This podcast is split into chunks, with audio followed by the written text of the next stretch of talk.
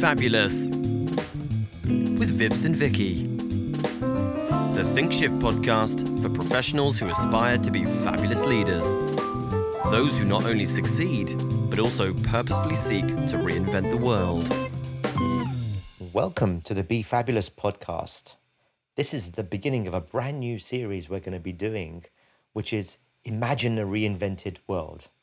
And uh, I have one of my friends and a really, really big thinker joining me for this series. His name's Sean Beard. You're going to learn about more about learn more about him as he introduces himself shortly. And uh, in this series, the idea is we're going to take an idea, a crazy idea, and just say, just imagine if, imagine if. And so today's topic, before I let uh, Sean introduce himself, is imagine a world without garbage. Is that possible?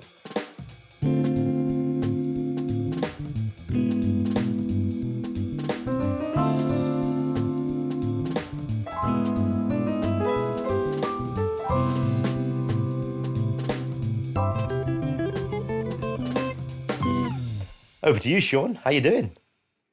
Uh, doing well. Thanks, Vips.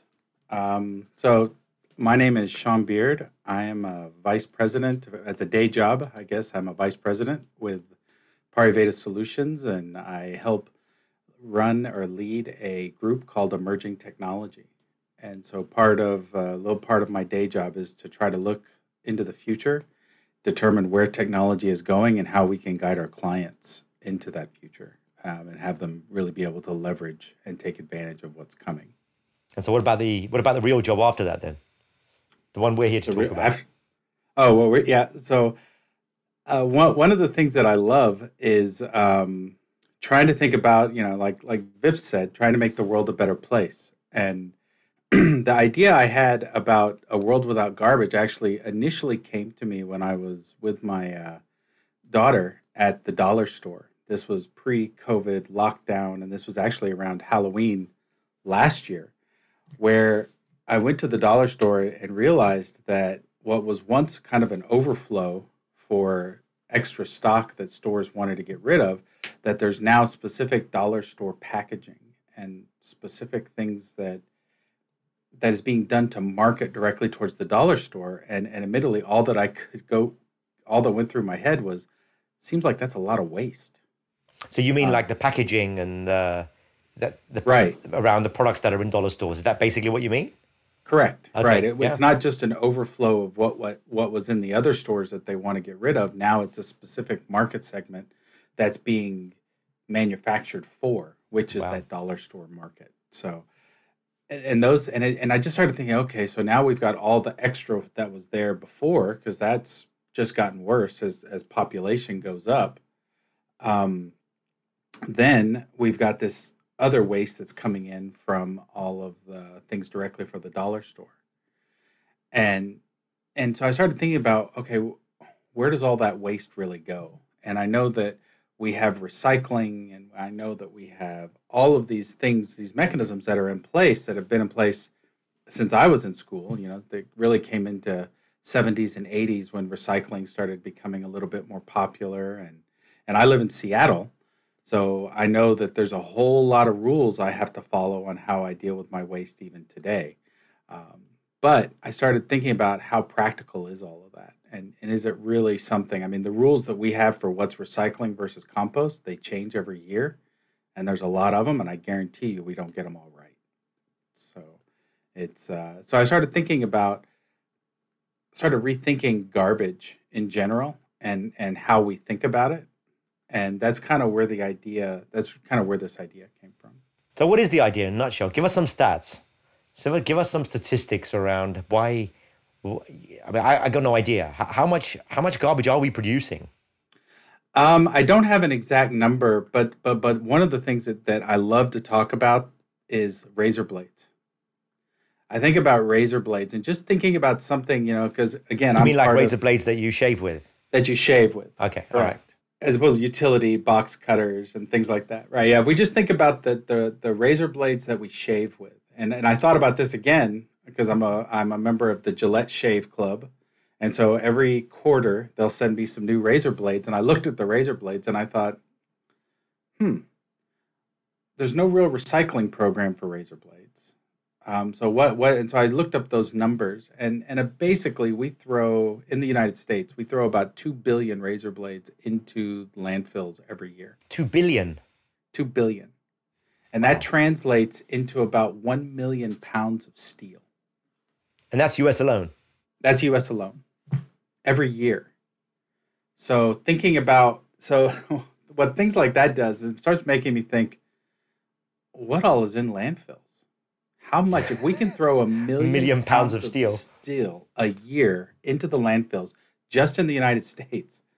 What else? You know, and you start thinking about how much electronics have gone into landfills how yeah. much copper how much of these precious metals that that are popped that are have to be put into all of our cell phones that we upgrade every year or every other year how much of those precious metals actually are living in the landfills how much of all of these materials that we use regularly are winding up in the landfills and and so that that just kind of like and Vips, you know me, it's like that just sends my I'm I sends my brain on a journey, on a path, because I still keep trying to pull that thread and figuring out, okay, so if we're if we're throwing all that stuff into the landfills, then let's where, where does all the material start they come from? So if I think about metals, well, metals are are typically mined. As, as horrible as it is, they're strip mined.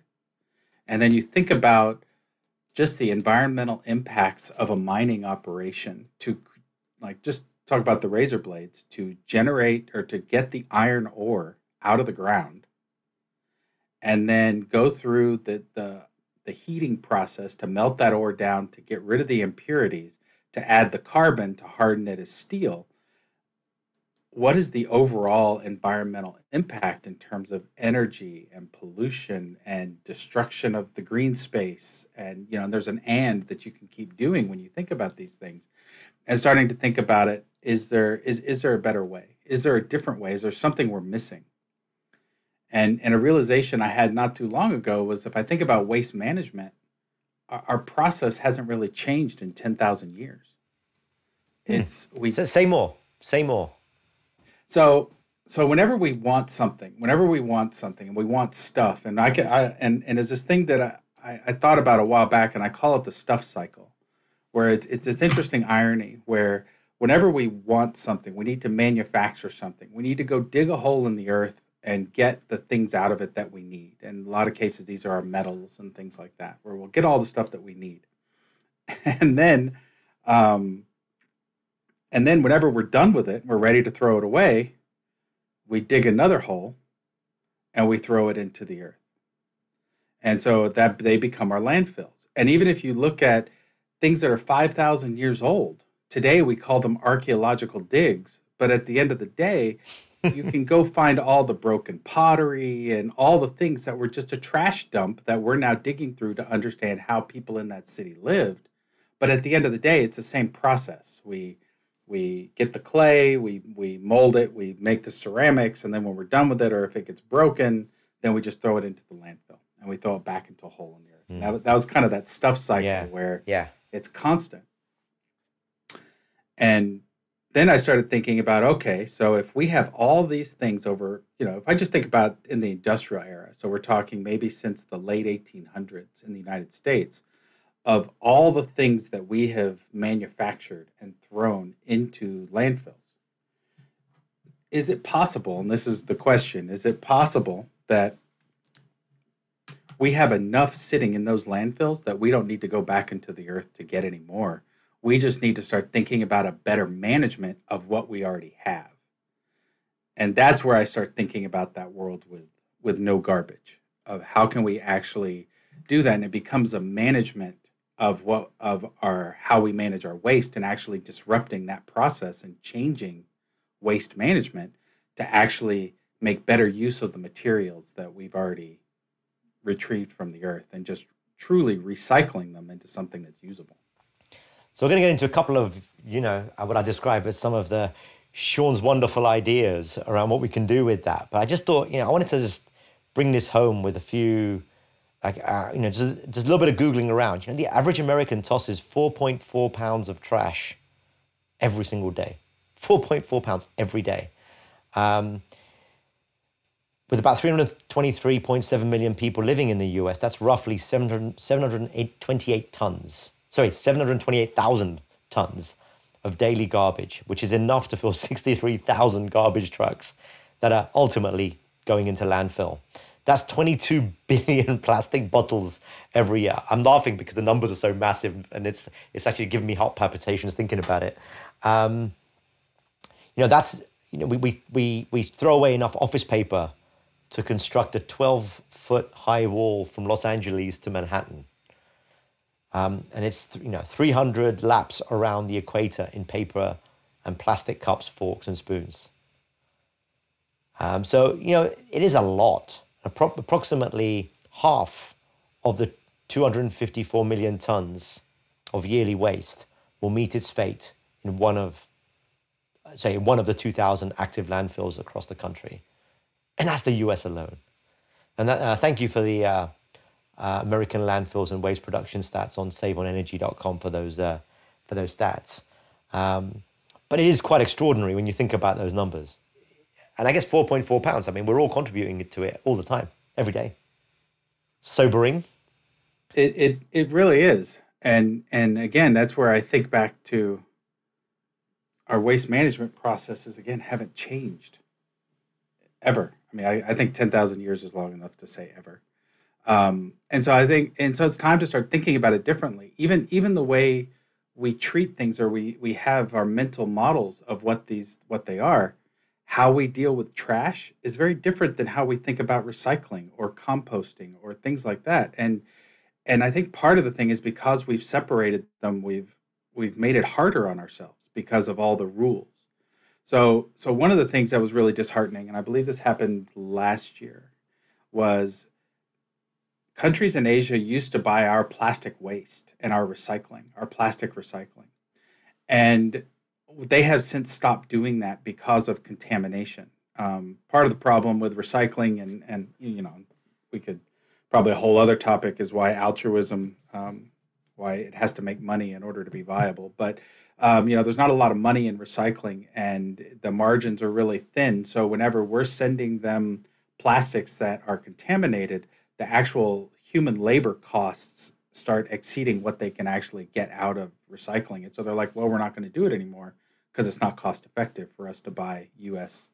Uh, plastics. So today, whenever you're even throwing your plastics into the recycle bin, they're landing in a, they're going to a landfill right now because there's nobody there to buy them. Well, that's Nobody's pretty bold. Sorry, Sean. That's pretty. Can you say that again? Um, is that is that must be some proportion that's ended up being recycled though, or are you saying all the plastic that's been contaminated? Not not all, but like if you think about things like your plastic, like the example I've, I've given to people is if you think about, you know, again, you know, you're sitting at a conference or a meeting, or you're at a meeting in a hotel, um, you get those really thin single use plastic water bottles that are there. And throughout the course of the meeting, you know, you drink the water and that's fine. But then, you know, as a fidget, you kind of peel the label off and you tie it really tight so it looks like a straw, and then you drop it right into right? That bottle is now contaminated and requires a person to go pull that paper out in order to make it a recyclable again, right? So, and that that that's an extreme example, but it's not all plastics are going to make it there because some can definitely be recycled and and when we start talking about things like energy companies have very large recycling programs that actually will bring plastics back in and take them in and give them more industrial um, giving them industrial uses and things like that but a lot of what consumer waste that we throw into our recycling is going to wind up in a landfill because nobody's nobody is buying that plastic from us or nobody's buying those that garbage from us. That's pretty damning, right? Of all of our recycling programs. Mm-hmm. And and part of it, I think, is is again, like I said, it's not profitable to to and these are private businesses, and a lot of these businesses do rely on um, government subsidies to stay afloat and things like that.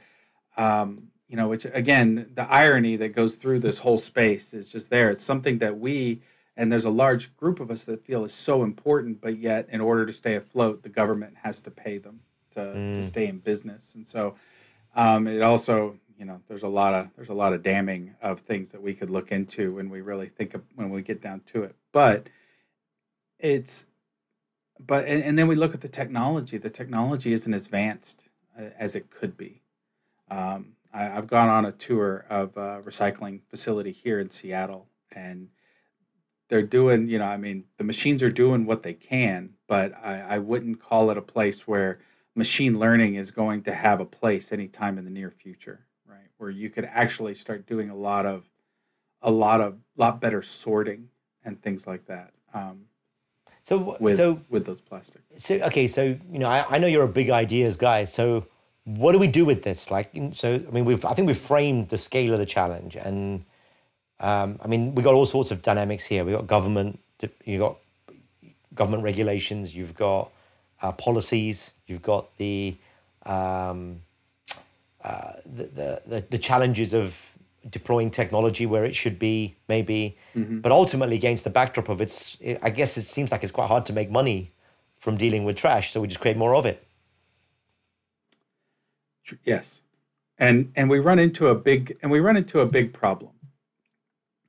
Um, and it's you know it, it really starts to be this problem of energy.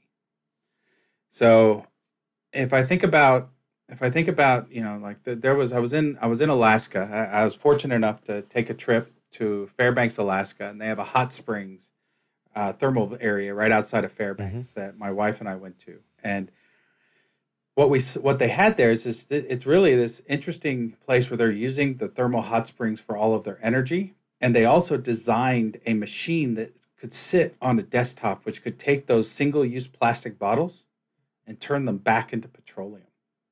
Seriously? Which was really fascinating. Yes. That, that's and like that thing give it a plastic uh, bottle. Back to the Future, right? Almost. It's getting there. Mr. Fusion, I think, on the back of the DeLorean. right.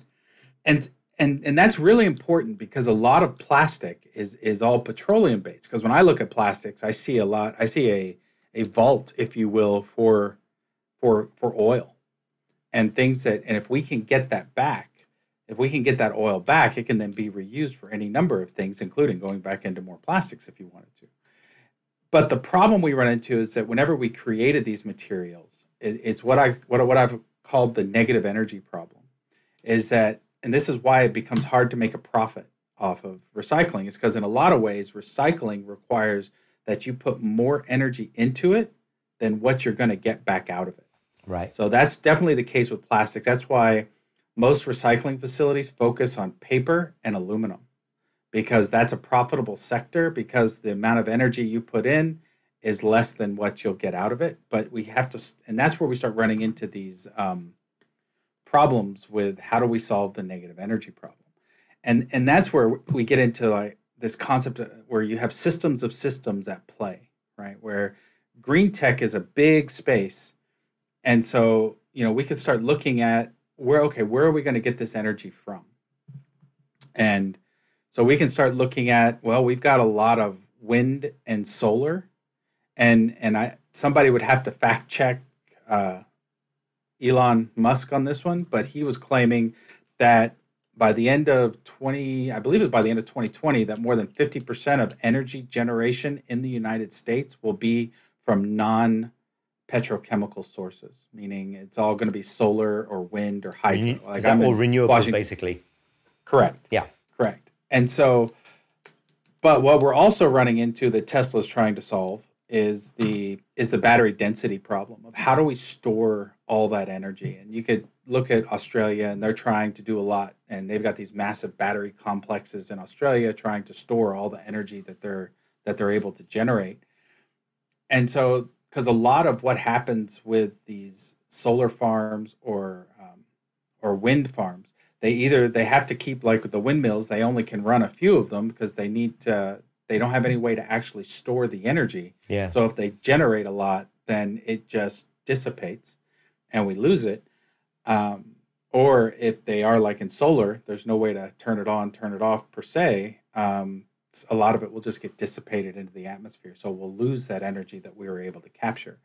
And so one of the things I think is starting to think about how do we how do we actually have a much more efficient electric grid that we'd be able to have better storage of these things. And I've even said we need to put our recycling centers right next to these uh, green like solar farms or wind farms because that's a place that could take advantage of the energy as much energy as they can produce simply because like you said we, we do four pounds of garbage a day. So there's there's lots of things that we could do to generate that and we're not contributing negatively back meaning we have a lot of we have a lot of polluting or carbon or anything like that going into the atmosphere. We are just using what we naturally created to actually power this process so we're actually able to shrink the overall energy footprint, even if it's not as efficient on doing some of these plastics and things like that. Mm. So, and and so it's stop. I mean, one of the things that I know that people do, and this is this is again part of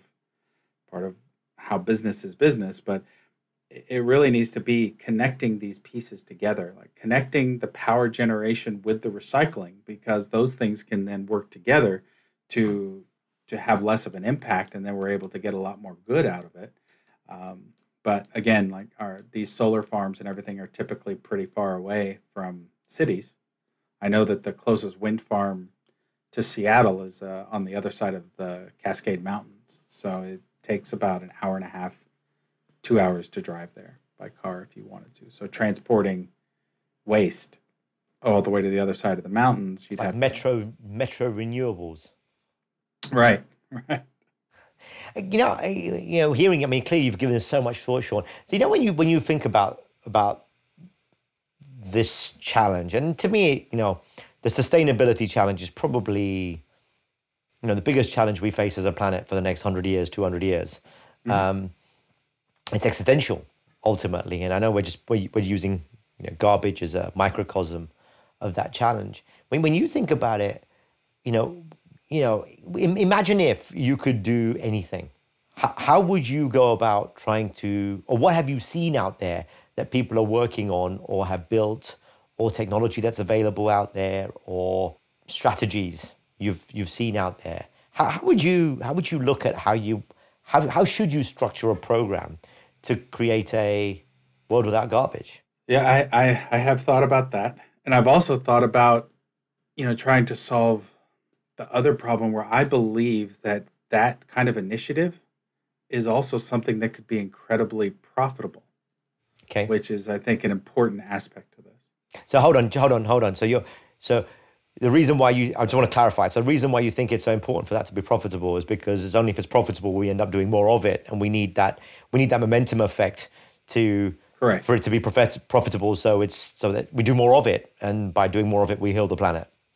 Right and and you know in my jokes, I'll say we heal the planet in spite of ourselves. In spite, yeah, that's right. Well, it shows how it shows they're struggling to do it. um, yeah, without without thinking of it that way. So, what would you do? How would you look at the program then? How do you look at that? So, so I, I would start, um, like I mentioned earlier. Um, you know, it's kind of I view it in three phases.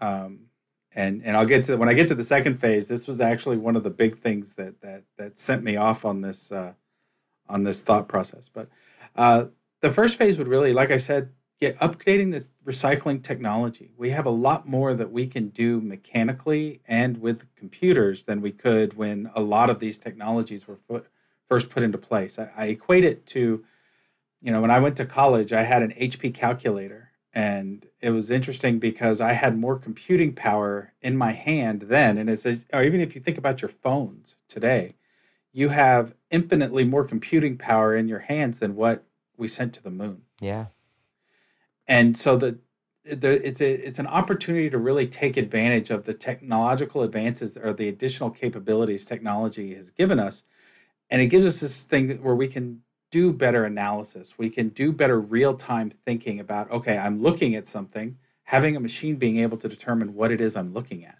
And then and then having a decision tree that says, okay, well this is a this is a metal of some sort. Let me just route it over to metals and then we can further refine it. Or this is a plastic. Let's go here. Let's do uh, you know some sort of spectrography on it and say, hey, this is a number seven plastic, or sure. this is a number two plastic. So this is like the, like this is like the predecessor for WALL-E.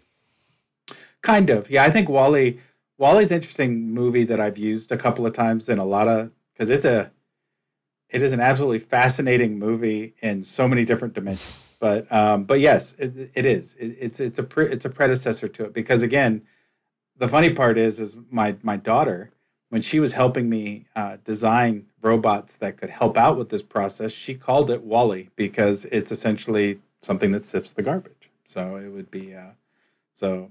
But so my daughter will have a hand if I ever build the machine.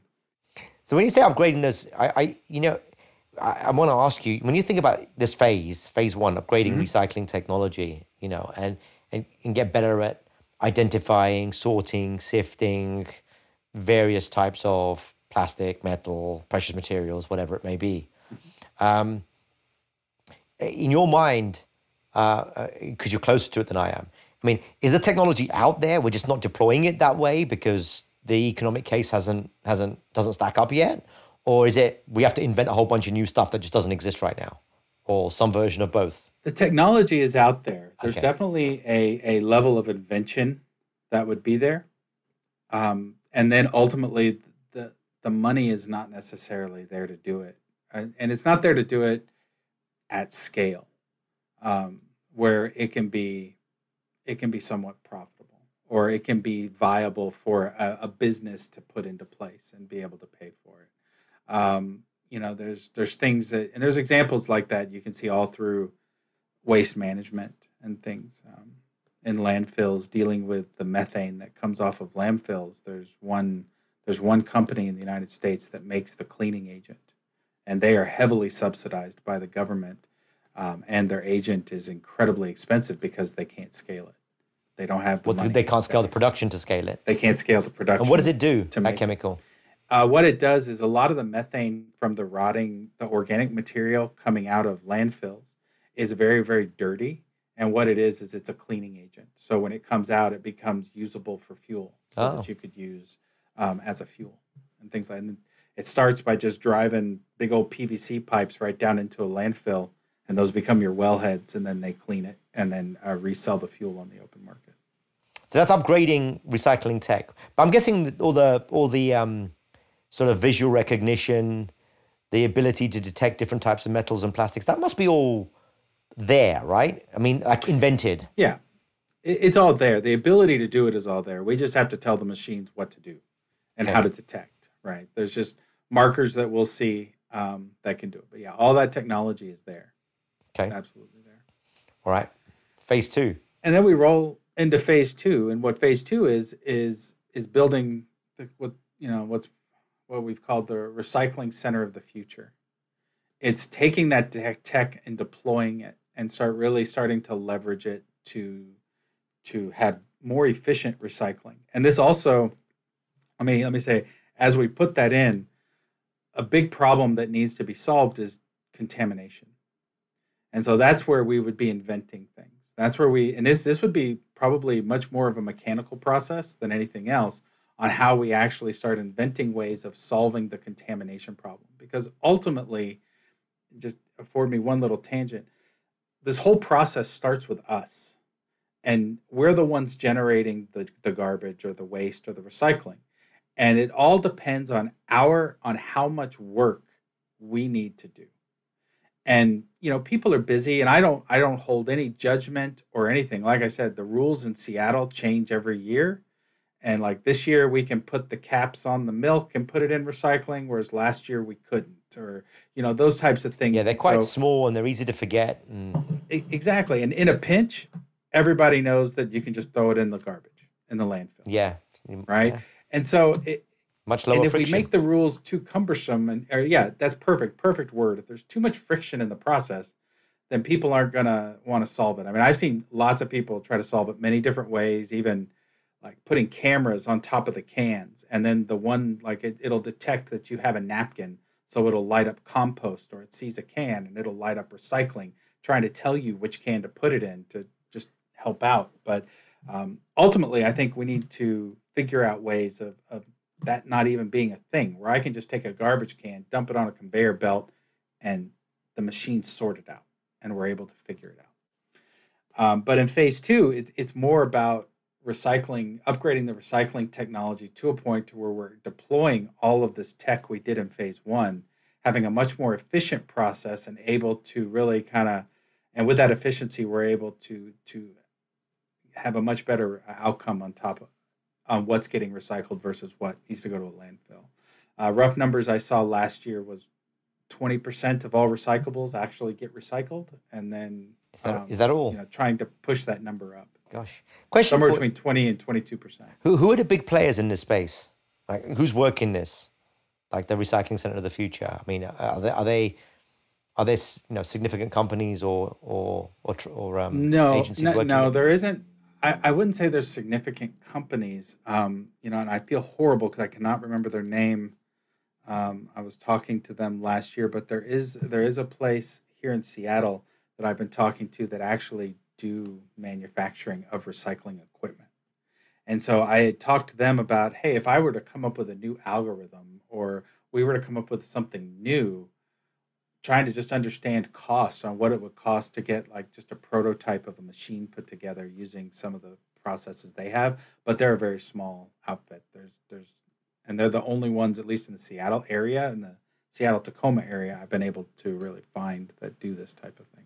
So otherwise it would just be a, a what i call a file new where we just have to start from scratch and yeah get the arc welders out. I think it says something about it says something about the world we're living in, right? That that doesn't seem like you can't do a simple Google and come up with the top ten vendors building building that right what you you what you describe the recycling center of the future. I, I, find that quite interesting. I mean, it says something. It must be a really difficult challenge, right? Or a really expensive one, one or the other, right? It's an I mean, expensive it's, one, without a doubt. And it's not what you would call sexy. Correct. Sending Correct. someone on the moon or shoving a roadster into into orbit seems like more fun than than a recycling center that um it's a shame. It is a shame isn't it? But, but so so here's a way to make it sexy right? And this is something that that has been tried and the challenge is is not for the faint of heart. But a view that i have is if i if i'm able to build this new sort of this new type of recycling, this recycling center of the future. The to me, the success of phase two in this plan is to is to mobilize it. And th- this was one of the things that that I really I'm really pumped up about because I think we could do it. Is I want to clean up the Great Pacific Garbage Patch. And I know that there's been a number of people who have gone out to do this and try it. Uh, and there's a couple of reasons. One, and this gets into the profitability aspect. Sean, before you go there, before you go there, before you go there, there's people out there who won't know what the Great Pacific oh, Garbage okay. Patch is. So the oceans. So I will. So the, what the Great Pacific Garbage Patch is is um, it's an area within in every ocean actually has one. So the Pacific, Indian, Atlantic, and Arctic they all have one because it's the way the currents meet together, and there's points in the middle of the oceans where they meet. And all the things that get thrown off of your cruise ships, you know, people who are like the transport ships transporting goods, they just dump all their garbage overboard. Or if things just get thrown into the ocean, they get picked up by the currents and they all tend to congregate in these areas where these currents meet. And the Great Pacific Garbage Patch is a massive space in the Pacific Ocean where all this garbage has come to meet. And it's been there for so long there's actually it's actually you could almost make you could make the argument that it's its own ecosystem at this point because it's been there for so long. Um, but and it's also polluting all the fish around it and everything else. Yeah. And and if you if you venture uh if you venture another google go go look up henderson island in the pacific. It's uh, by volume it's one of the most it is i believe is the most polluted space on the planet uh, with the density of plastics that get come up on its shores. Um, and so there's there's people who go there all the time to try to clean up the plastics and things like that. And that's typically what's in the Great Pacific Garbage Patch. Yeah. So you were saying you were saying making that making that sexy. Making it sexy because one, I think cleaning up the Great Pacific Garbage Patch in and of itself would be sexy. Getting the ocean cleaned up, getting trying to to reduce the the how significant of an impact we have on um, on the oceans themselves, and at the same time, it's in international waters. And I checked with a friend of mine, an attorney, and I said, if I were to go and get plastics from the Great Pacific Garbage Patch, is it mine?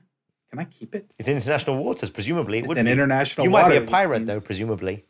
It, it, I'm sure I would. I would think so because they've also now some of the tech that I think is really interesting out there because there's been so much work around the Great Pacific Garbage Patches that now I can take a piece of plastic from there, and then I can take it and have it DNA fingerprinted, if you will, and it'll tell me its country of origin. Oh, really? Um, so you can see where this plastic comes from. So I mean, there's just ama- amazing amounts of data that uh, that you could pull from that. But ultimately, for me, it'd be clean it all up, and then take take the recyclables that or whatever we can get out of it, and be able to then resell those back on the open market. Like go through some industrial like an industrial process that takes the plastic and gets it back into the beads, which uh, you can sell back into uh, everything but food grade plastics, I believe.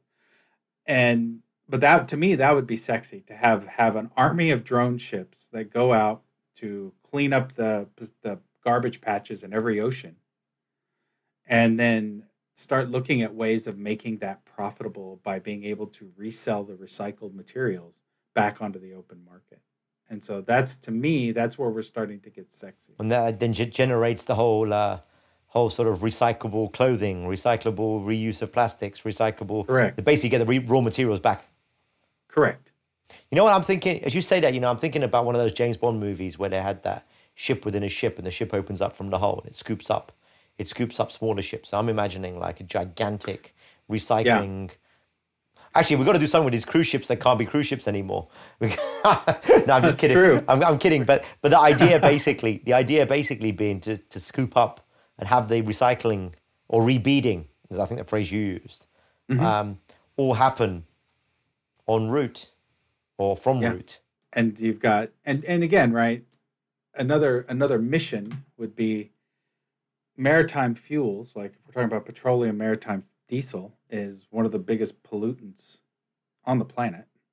So again, we would have to follow a much more you know, we're again, we're not trying to add to, we're trying to take lessen the impact, not increase. So the drone ships maybe they would be running off of solar, they would be running off something that was much more renewable instead of trying to run off maritime fuels. They're drone ships, so nobody's on board in the in the perfect world, right? Nobody's on board. So it may take a week to get there, a month to get there. It's not like people are bored waiting for something to happen, right? Yeah. They're just out there doing their thing. So in my mind, that's that's really starting to get to that point of, of marrying two things. One, we're cleaning up the world. Actually, it's three things. We're cleaning up the world. We're able to make a we're able to get raw materials back into the open market and reuse what we've already we've already used once.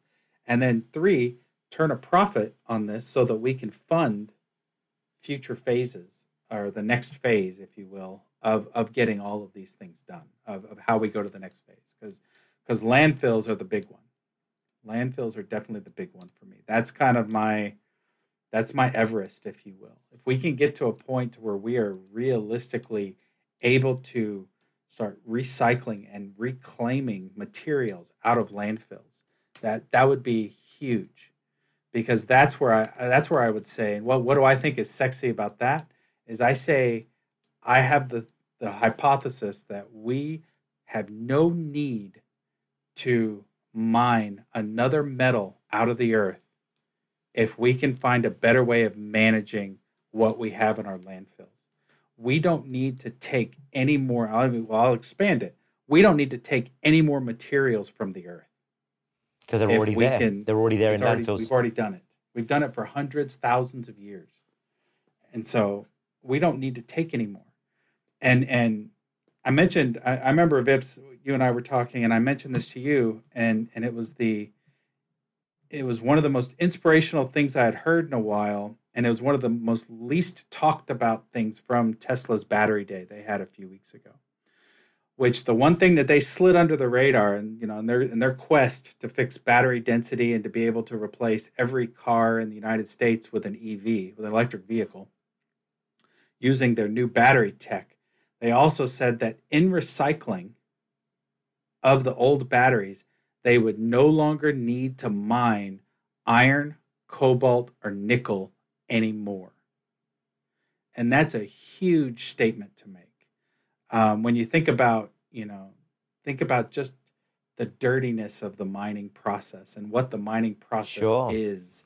Um, you know, there's a reason why uh, Toyota Prius has a carbon footprint of a Hummer three, right? It's it's because the, yeah, the cost to make it, the, the cost of cost making those batteries is is huge.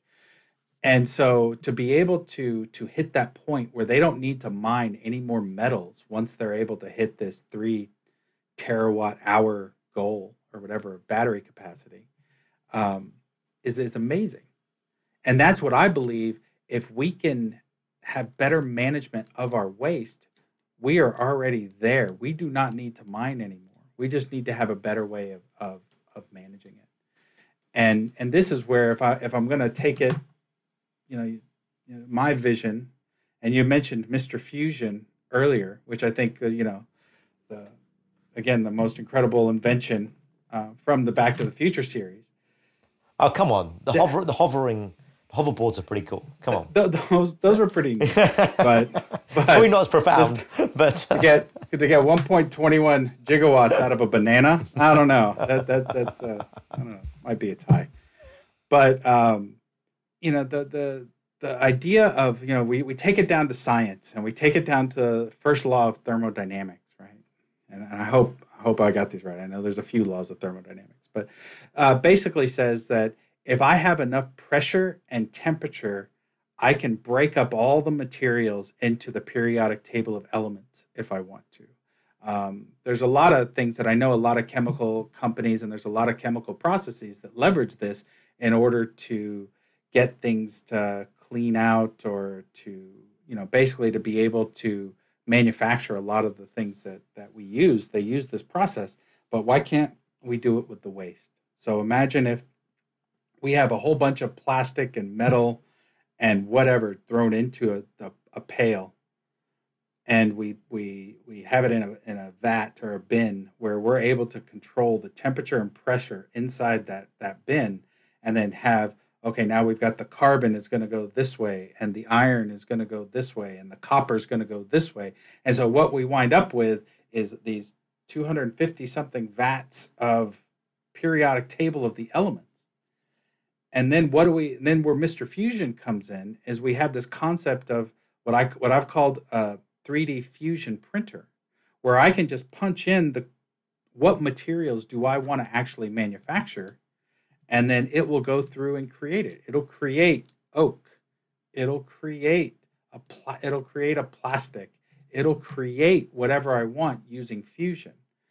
And then if we're able to accomplish that, the energy coming off of that fusion process could also fix the negative energy problem that I talked about earlier. Meaning, if I'm able to generate, if I'm actually able to do this level of fusion, the energy that'll come off of that process could power everything else. And if we can do that, then that would then enable us to no longer have garbage because now I can take a can yeah. of whatever you please, dump it on a conveyor belt, and what comes out of it is raw materials to build your house. And that starts to become because then what we're talking about is again pushing raw materials back onto the open market reusing what we already have. And if we're able to do that at a national level or even on a global level someday probably not in my lifetime but at a global level someday then we're also able to drive the cost of goods down for everybody across the planet. So it you know it it just seems like that there's this yeah. virtuous cycle that we can create by having a better management of our waste. That's so cool. I love the way you uh, you told that story all the way through. I'm kind of conscious i'm not sure we hit your third phase and there's someone going to be listening to this and they're going to be like well, i know my phase one i know my phase two which is building a better recycling center. What was your phase 3 mm-hmm.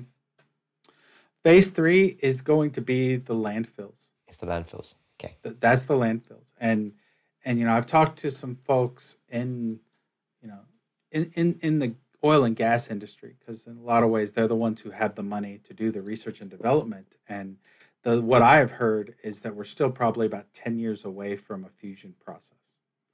Um, but that's still only 10 years away right? So i'm that that's really exciting um, thinking about that the viability of something like that. Because uh, you know the energy companies they're also looking at okay how can we how can we do the transition from oil to electric right because that's that's the trend mm-hmm. that we're seeing in terms mm-hmm. of our vehicles and so it's not just our vehicles though right i mean it's everything isn't it everything yeah yeah, even in the Cybertruck that Tesla put out there, they've got a an electric four wheeler, right? An ATV that'll that'll be an option for. I don't know about you, man. I think it's really ugly.